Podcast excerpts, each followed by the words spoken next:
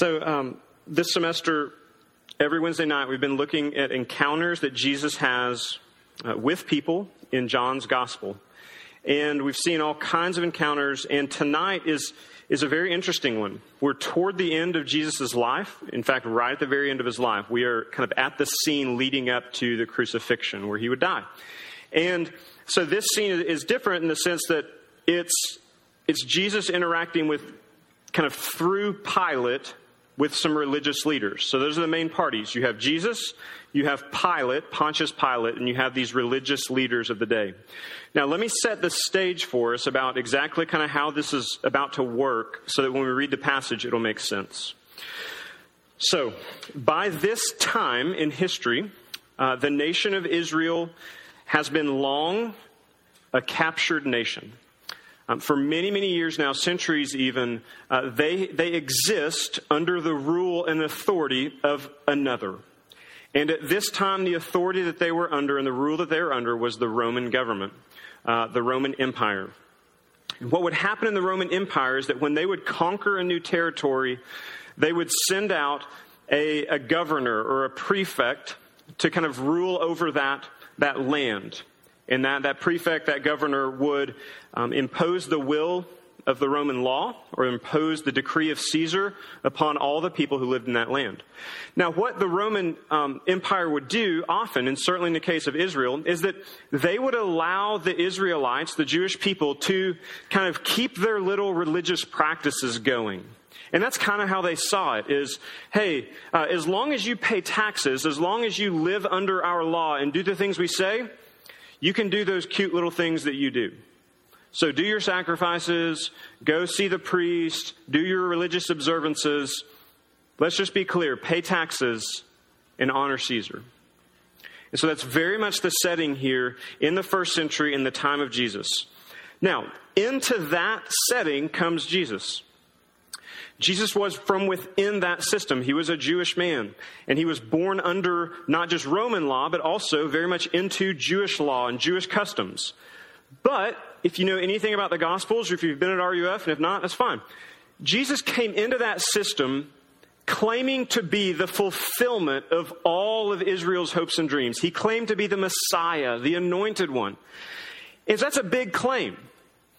But the thing about Jesus is, as he was making that outrageous claim, he was actually doing things, these miracles and these amazing signs that confirmed what he was saying. He was claiming to be God, the Son of God.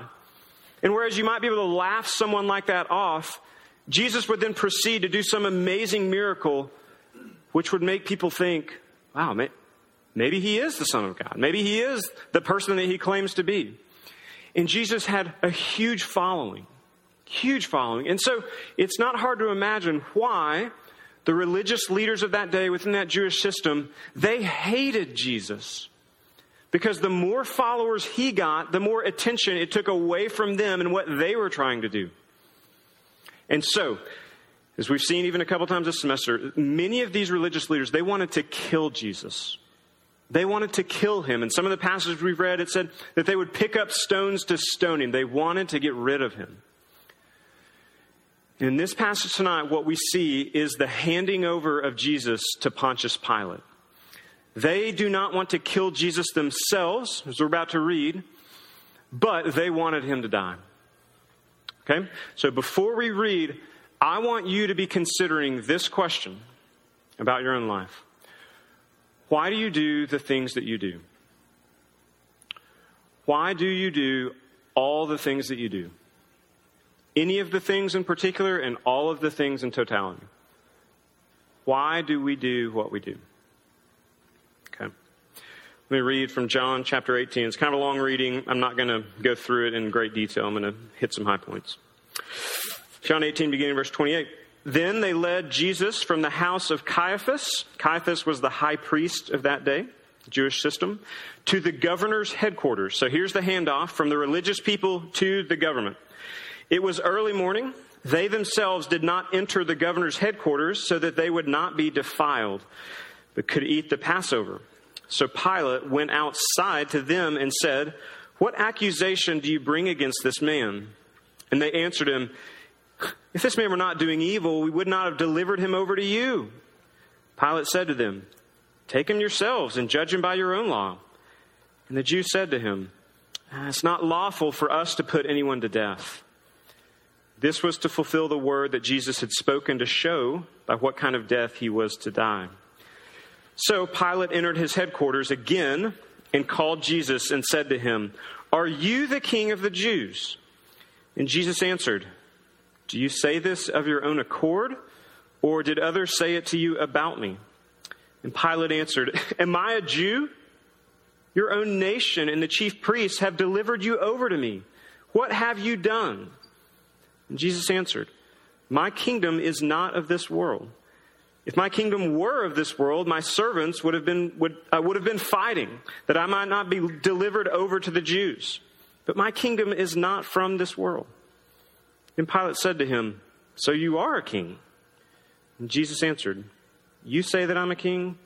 For this purpose I was born, and for this purpose I have come into the world, to bear witness to the truth. Everyone who is of the truth listens to my voice. Pilate said to him, What is truth? After he had said this, he went back outside of the Jews and told them, I find no guilt in him. But you have a custom that I should release one man for you at the Passover. So do you want me to release to you the king of the Jews? And they cried out again, Not this man, but Barabbas. Now, Barabbas was a robber. Then Pilate took Jesus and flogged him. And the soldiers twisted together a crown of thorns and put it on his head and arrayed him in a purple robe. They came to him and said, Hail, King of the Jews! And they struck him with their hands. Pilate went out again and said to them, See, I'm bringing him out to you that you may know that I find, I find no guilt in him. So Jesus came out wearing the crown of thorns and the purple robe. And Pilate said to them, Behold the man. When the chief priests and the officers saw him, they cried out, Crucify him! Crucify him! And Pilate said to them, Take him yourselves and crucify him, for I find no guilt in him. The Jews answered him, We have a law, and according to that law, he ought to die because he has made himself the Son of God. And when Pilate heard this statement, he was even more afraid. He entered his headquarters again and said to Jesus, Where are you from? But Jesus gave him no answer. So Pilate said to him, You will not speak to me? Do you not know that I have authority to release you and authority to crucify you? And Jesus answered him, You would have no authority over me at all unless it had been given you from above. Therefore, he who delivered me over to you has the greater sin. From then on, Pilate sought to release him, but the Jews cried out, If you release this man, you are not Caesar's friend. Every make, everyone who makes himself a king opposes Caesar. So when Pilate heard these words, he brought Jesus out and sat down on the judgment seat at a place called the stone pavement, and in Aramaic, Gabbatha. Now it was the day of preparation of the Passover. It was about the sixth hour. And he said to the Jews, Behold your king. And they cried out, Away with him, away with him, crucify him. Pilate said to them, Shall I crucify your king? And the chief priests answered, We have no king but Caesar. So he delivered him over to them to be crucified. This is God's word. Look, what I want to suggest tonight and what we see playing out in this passage is that we do the things we do because of commitments that we have. We do the things we do because of commitments we have. And the, the interesting part about that is sometimes we don't even know we have those commitments until we're right in the thick of it. Sometimes until it's too late do we realize we have these commitments. And tonight we see different commitments at work in this passage that leads to Jesus' crucifixion. And the first one we see is a commitment to reputation. We see a commitment to reputation. Um, look, this is this is pregnant in this passage. It is all over the place in here. But what we're going to do is we're going to look at it in here, but I want you to be thinking about you in your own life. In what ways have you bowed down? In what ways have you given yourself to what other people think about you? To the approval of others, the satisfaction of people around you? In what ways are you giving everything for your reputation? Uh, Pilate, Pontius Pilate, is a fascinating person. I mean, we could, it's, he would be an amazing person to do a case study over. What do we know about him? Well, as I said before, he was uh, the ruling Roman figure in this land, a governor of sorts, a prefect. And as such, he would have aligned with the Roman religious practices of the day. Now, some of you know more about this than I do because that's of your interest. Uh, I was reading about this today, uh, actually through the last week, and here's what I found out, just in quick cursory observation, is that in, Romus, in, the, in the Roman religious system, there were kind of two main spheres. There was the sphere of the spirits, and those spirits guided kind of personal, family, uh, communal, community matters on a small scale. And then you had the realm of the gods, like Jupiter and Mars, and, and all of these, um, sorry, not Jupiter and Mars, Jupiter and Ares and Zeus and all this stuff. Uh, they were of kind of the bigger system. They worked on a bigger scale. And so you had the personal spirit system, and then you had the bigger God system. And so, and so Pilate, that would have been his absorbed or default religious mode. But what was interesting about this time in Rome, in the Roman Empire, is that the, govern, uh, the governing emperor of that time, Augustus Caesar, leading up, he started about BC 32, leading up to AD 14. Augustus Caesar saw an opportunity for more power and he declared himself the chief priest of Rome. And so, what that did is it brought the Roman religious system under the guise of the emperor. And so, Pilate, wanting to be a good governor, a good prefect, would have very much paid homage to Caesar, who was the chief priest of the time. Now, why do I tell you all of that? Well, in that day, at that time, Pilate is clearly torn between these religious leaders, these Jewish leaders who were under Roman rule. He's torn between them and what he thinks is true in his own religious commitments and ideas. Okay? So we see that playing out. Pilate is there in, in no, look no further than, than verses 12 and 13 in chapter 9. It says, From then on, Pilate sought to release him but the Jews cried out, If you release this man, you are not Caesar's friend. Everyone who makes himself a king opposes Caesar. So, verse 13, when Pilate heard these words, he brought Jesus out, set him down on the judgment seat at the, plain, at the place called the stone pavement. What's this saying? That Pilate was torn. He did not find fault in Jesus himself. He was going back and forth between Jesus and the religious leaders, And his, at his best understanding, he's like, he didn't do anything. He's innocent. But when those religious leaders say, hey, if you don't crucify him, you are no friend of Caesar. We see Pilate's life unfold in front of us. He cared more about his allegiance to Caesar. He cared more about his reputation, about how he would be perceived albeit from the most powerful man in the world, than what he actually knew to be true. His reputation was everything for him. A, few years ago, um, I was talking with a student here at TU, long since graduated, and he was sharing with me about how um, he had basically drank his way through the first couple years of college. Um, and if you're new here at RUF, I don't just sit here and hammer on drinking as like the most unchristian thing you could do. This happens to be about that. So he said that basically for his first two years of college, he just, he just drank at almost every opportunity. And by the time he got to his junior year, he realized that this is not actually who I want to be. This isn't the life I want to live. These aren't necessarily the friends I want to keep.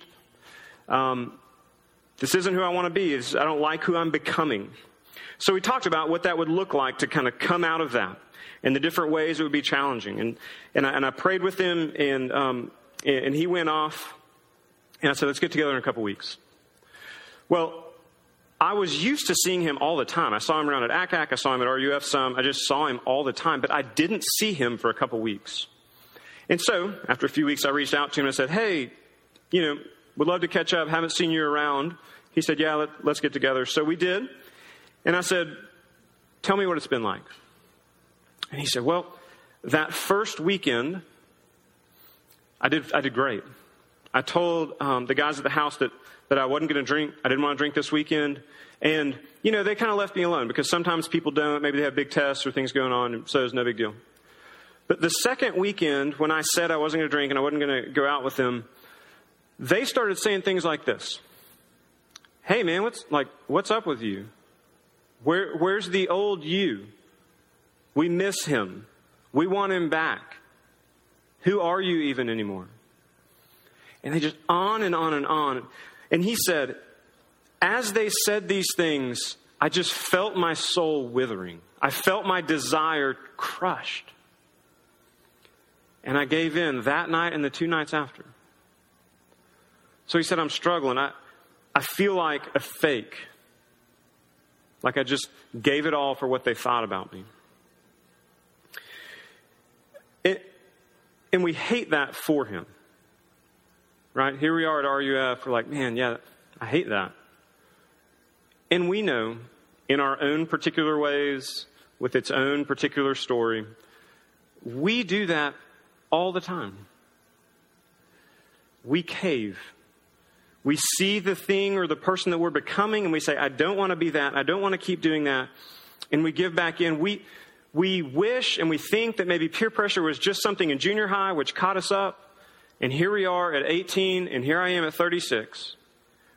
And I'm telling you, it's real and it's powerful. Because we're thoroughly committed in essence, we worship what people think about us. Our reputation matters all the time. And so it looks like this you're dating someone, and, and if you stop doing those things physically, sexually, then you might get broken up with. And you might wonder what that person's going to think about you or what they're going to say about you. You wonder if I, if I don't keep making uh, these grades, if I don't keep studying for all hours of the night, then Professor, what are you going to think about me if I make a B in your class? Will I still be your prize student? We just do this stuff almost in default. It drives us. We're committed to our reputation. When the pressure's turned on, when the heat's turned up, with our reputation on the line, we find out what we're most committed to. And any time we are shaped or controlled by something, anything, that's what's most important to us. As I said, that's what we worship. Reputation is particularly strong, and Pilate right here just absolutely folds in the middle of this. But we're like him. We do that too. We're committed to that deeply. The second thing uh, I want us to see is that we're committed to systems. We're committed to systems coming at you on the outline up there. Wow, hang on. Okay. Um, what are they? Systems. Let's look at it. These religious leaders, um, by their actions and words, we get the picture that you just get the picture that this isn't the way it's supposed to be.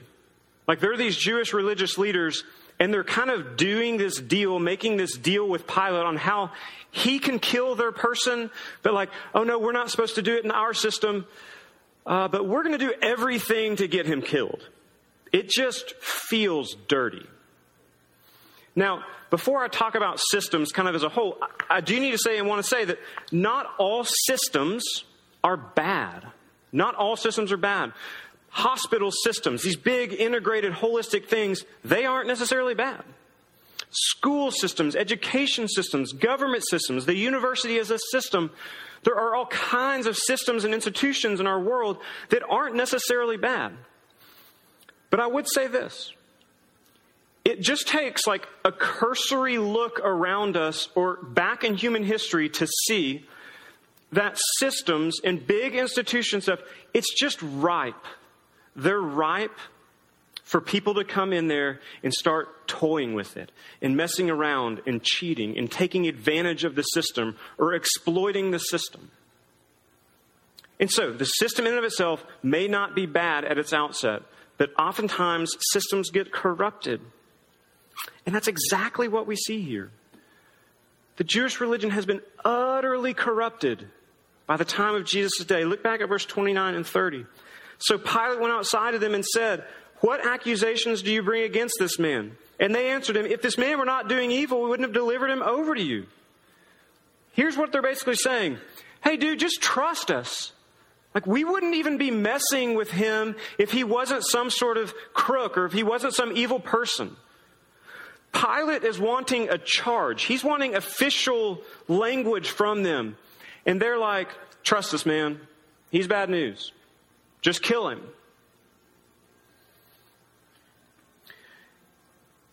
What's really difficult about that is that within the Jewish law, within Jewish religion, there was a means by which God instituted that you would do away, that you would kill someone who was utterly against him and against your system, against the right practice of Jewish religion. So if you had someone had murdered someone, right, we know this, capital punishment was there, and you would stone him or her to death.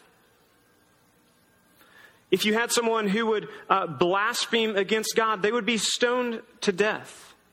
Now, that's a whole different discussion that you can talk with me about later. Here's the point they were sitting there saying, We can't kill him. We can't do that in our system. And that's just patently not true.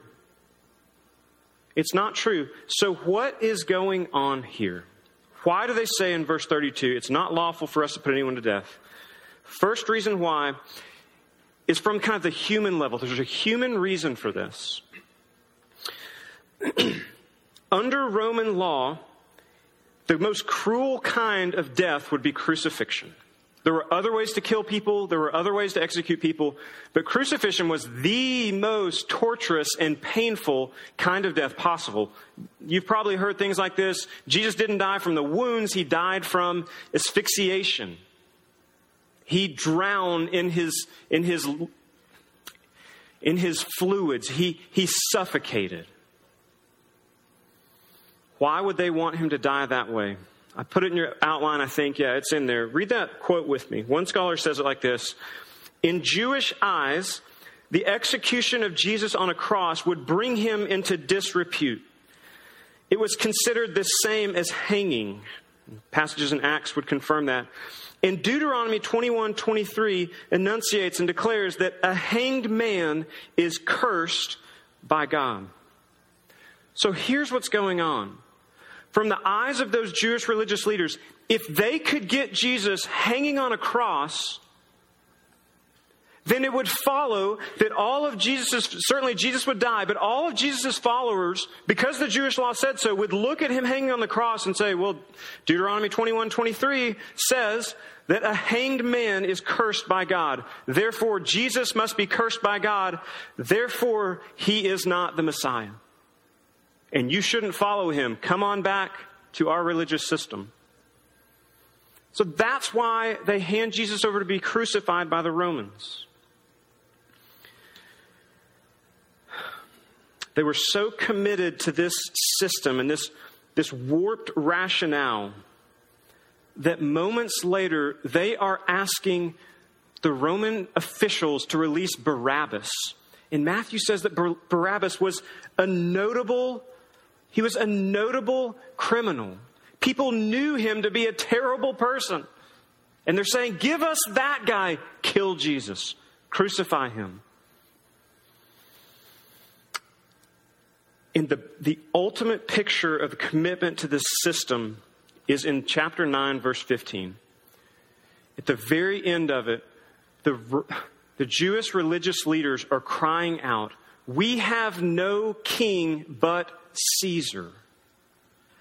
Now, I don't know if that struck you as odd, but when the, when the religious leaders are saying our ultimate allegiance is to Caesar, the wheels are off the bus. The train is off the tracks. The system has gone awry.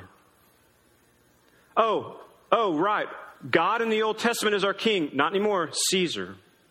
What about all the amazing ways God delivered you throughout your history? Doesn't matter. We want to kill Jesus. Caesar is our king. Their system led them to killing a Messiah, the one they would hope for.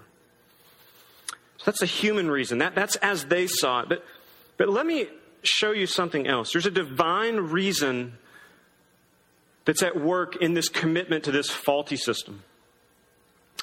Part of what's unfolding here is that as Jesus, this Messiah figure, is handed over, and during this sham trial with Pilate, he is handed over and he endures this trial and he eventually is crucified because this is exactly what God intended to happen. Exactly. Listen to this. Earlier in John's gospel, we didn't cover it um, here on Wednesday nights, but Jesus himself said, Now, now this is the judgment of the world. Now will the ruler of this world be cast out. He was speaking of himself, and I, when I am lifted up from the earth, will draw all people to myself. And John comments and says, He said this to show by what kind of death he was going to die. Y'all, Jesus knew that he was going to be crucified. And then it played out in real time and space. They crucified him. Uh, the gospel writer Luke, who also wrote the book of Acts, he says it like this in Acts chapter 2, verses 22 and 23. He, uh, uh, Luke is, is recording Peter preaching a sermon to a bunch of people, and he, Peter says, Men of Israel, hear these words Jesus of Nazareth, a man attested to you by God with mighty works and wonders and signs that God did through him in your midst, as you yourselves know. This Jesus, delivered up according to the definite plan and foreknowledge of God. You crucified and you killed by the hands of lawless men. Do you see that tension? Peter's saying, this was exactly what was supposed to happen before the foundation of the world. Jesus was delivered up exactly according to plan. And you're the ones that killed him. That God is absolutely sovereign over everything that happens, and you did it, and you're responsible for it. You killed the Son of God. It would go on to say that they were cut to the heart. Ah, I guess so. And they repented and they came and they said, We need to be forgiven. That's the right response. What's happening at the cross as Jesus hangs there is Deuteronomy 21 23 is actually fulfilled. A hanged man is cursed by God. And Jesus at the cross receives the curse of God for our sin. And he takes it from us. We have the curse of God because we have disobeyed him and we've rebelled against him. And Jesus becomes the curse. He takes it on himself. So, in the religious leaders' commitment to their broken religious system, we see God at work. Let me encourage you with this, and there's going to be three implications for this. God is absolutely 100% using this evil thing, this evil happening, for the greatest good that has ever happened in the world. That God is using evil for good. Three implications for our lives. First one, we need to recognize that from time to time, we get caught up in systems and swept into them before we even know it. And this can be as, as innocent as a friend group that starts off fine, and then you look up and you're doing things, you're, you're, you're saying things, you're making fun of people, you're doing any kind, any number of things, and, you, and you're like, oh, God, like, how did we get here? Or it may be something more institutionalized, like a, like a fraternity or a sorority or something like that, where it, it's innocent on the front end and it's fine and can be really great. And then you get in, and at some point, you have become this thing that maybe you never wanted to be. And you just got swept up in it. And that's just kind of the air you breathe. Again, I'm not anti fraternity or sorority. It happens in all kinds of places. It happens within Bible studies. If they become gossip circles. If you, if someone says, "Oh, I'll add you to the prayer list," that's like, no, no, no, don't. Like that means y'all are probably talking about me all the time, right? Tongue in cheek, kind of. Um, or it can be as serious as, as being in a gang. People join gangs because they want family, and then they look up and they're killing people indiscriminately. Systems are at play around us, they're at work, and they're powerful. The second thing that I want us to say is that, that we are absolutely responsible before God for our actions. It's that, that twofold thing that we see in Acts that God planned it and also the people who killed him were responsible. It was the blood was on their hands. And the Bible doesn't try to answer that tension. It just says it's both true. God is sovereign and we are responsible in our lives. Again, big category, we can talk about it later. We don't get to outsource the blame for the things that we do. Thirdly, implication of this, and I want this to encourage you God is always at work. Always at work. Always, always. Even in the most evil thing, He is at work. Even in the worst thing that's happened to you, talked about last week some, God is at work there. We may not know why right now. We may not know how it's all going to turn out. God is always at work. There are no surprises to him. He is truth embodied. He is pre existent truth. He has always been. God truly knows how this world works together. And he knows your story. All things work together for good, is what Scripture says. And that is true if God is in it. The last thing we see tonight the commitment to an unseen kingdom. I'm going to read verse 33 through 38. Pilate said, Are you the king of the Jews? And Jesus answered, Do you say this of your own accord, or did others say it to you about me? Pilate answered, Am I a Jew? Your own nation and the chief priests have delivered you over to me. What have you done? Jesus answered, My kingdom is not of this world. If my kingdom were of this world, my servants would have been fighting, that I might not be delivered over to the Jews. But my kingdom is not from this world. Then Pilate said to him, So you are king? Jesus answered, You say that I'm a king. For this purpose I was born, and for this purpose I've come into the world to bear witness to the truth.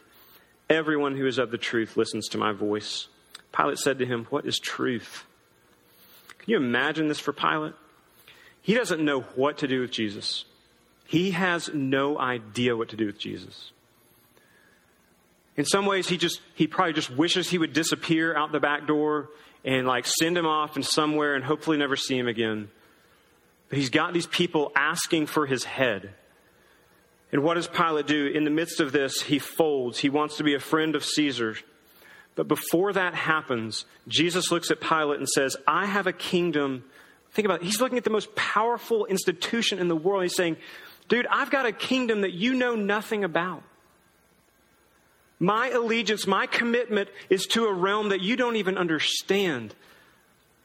I am so committed to truth that it drives everything I do. Jesus had earlier said, I am the way, the truth, and the life. No one comes to God the Father except through me. There is this unseen kingdom, this unseen king that Jesus is utterly committed to, even in the face of the Roman emperor himself through Pilate. What does this mean for you? What does it mean for me? Think about this. The same historian that talked about Caesar and all of that says in the first century, they, we also saw the birth of a brand new religion. Although he was executed by Rome at an early age, Jesus would have had a massive impact on the Roman Empire. After his death, his message of eternal life and hope was spread across the empire by missionaries such as Paul. And although Christians in Rome suffered appalling persecution at times, their ideas refused to die. Instead, Christian ideas would conquer Rome itself. What happened through Jesus and his commitment to this unseen kingdom is that he willingly went to death for the sins of the world, which no one understood from the human level, but from God's vantage point, it was precisely what had to happen. It was why he came. So, how does the greatest empire in the world get upended and overturned? When God comes to redeem it, when he comes to lay down his life for it, and when people begin to believe it and begin to say, He died for my sin. It's unseen. It's causing me to trust in something I can't see, but it's true. And it said, as, the, as that historian said, that that message of eternal life and hope rang true in people's lives and it spread throughout the world. It's an unseen kingdom and an unseen king. I'm going to tell you this and we'll be done. Um, this weekend, uh, I got back in town Sunday uh, early afternoon. Uh, drove home, kind of a mad flurry to get our kids uh, and, and, us ready for a Halloween party we're going to with some friends. And uh, in the middle of that, again, we're making costumes and trying to clean up house, blah, blah, blah. Um, Sarah mentions to me and said, Hey, a, a childhood friend of mine, um, there were several sisters, I think three or four sisters in this family. Um, one of the sisters is really sick. I saw it on Facebook. I texted to find out some more, or I found out some more through my sisters. And, and one of the sisters is really sick. And, um, and it's not looking good. And so, um, you know, I, I, said, man, that's so, that's so awful. And we were doing a lot. And so a little bit later, we got in the car, and, and, and Sarah said, she turned to me and said, hey, could we help fly some of her sisters home so that they could be with her? um, be with their mom and with their sister before maybe she passes away. And here's what, here's what you have to know is that for the last several years, um, after, at the advice of some friends, we've been opening up credit cards, doing all kinds of crazy things, um, not running up a bunch of debt, but just kind of playing this game so we could earn all kinds of travel points airline miles, hotel points, and all this stuff because our friends went to Europe for free for a week. I was like, yeah, that sounds pretty good. Sign me up. So we've been amassing all of these points, and and um, because I want to go to Europe. And Sarah says, "Can we use some of our our points to do that?" And I fumble with my words then, like I will now. I, I said, "Sure, we can do that." Um, and don't hear me as the hero. Hear me as the reluctant person who wanted to go to Europe. I realized we should probably do this. So Sarah texts her friend, tells her what's going on, that we want to help get them to, to Louisiana for the, whatever this would become. And her friend texts her back. Sarah starts crying. I'm driving, so I can't start crying in full, but the friend writes back and says, Well, um, walking home from church today or walking in my car for church, I prayed that God would make it possible for us to get home. They, they didn't have money to buy a plane ticket. I prayed that God would make it possible for us to get home. I got your text. God is at work. It's unseen. We couldn't have known that. It's real you can commit yourself to Jesus. He's asking you to commit yourself to the most real, true thing in the world, and He loves you. And, and from the inside, it becomes more and more clear. A commitment to Jesus makes all the other commitments that we give our lives to pale in their worth and in their value. It's unseen, but it is real and it is true. And Jesus asks you to come in. You just receive it. You just say, I believe that. I need, I need to be in. Forgive me of my sin. Bring me into your kingdom. Child of God. Let's pray.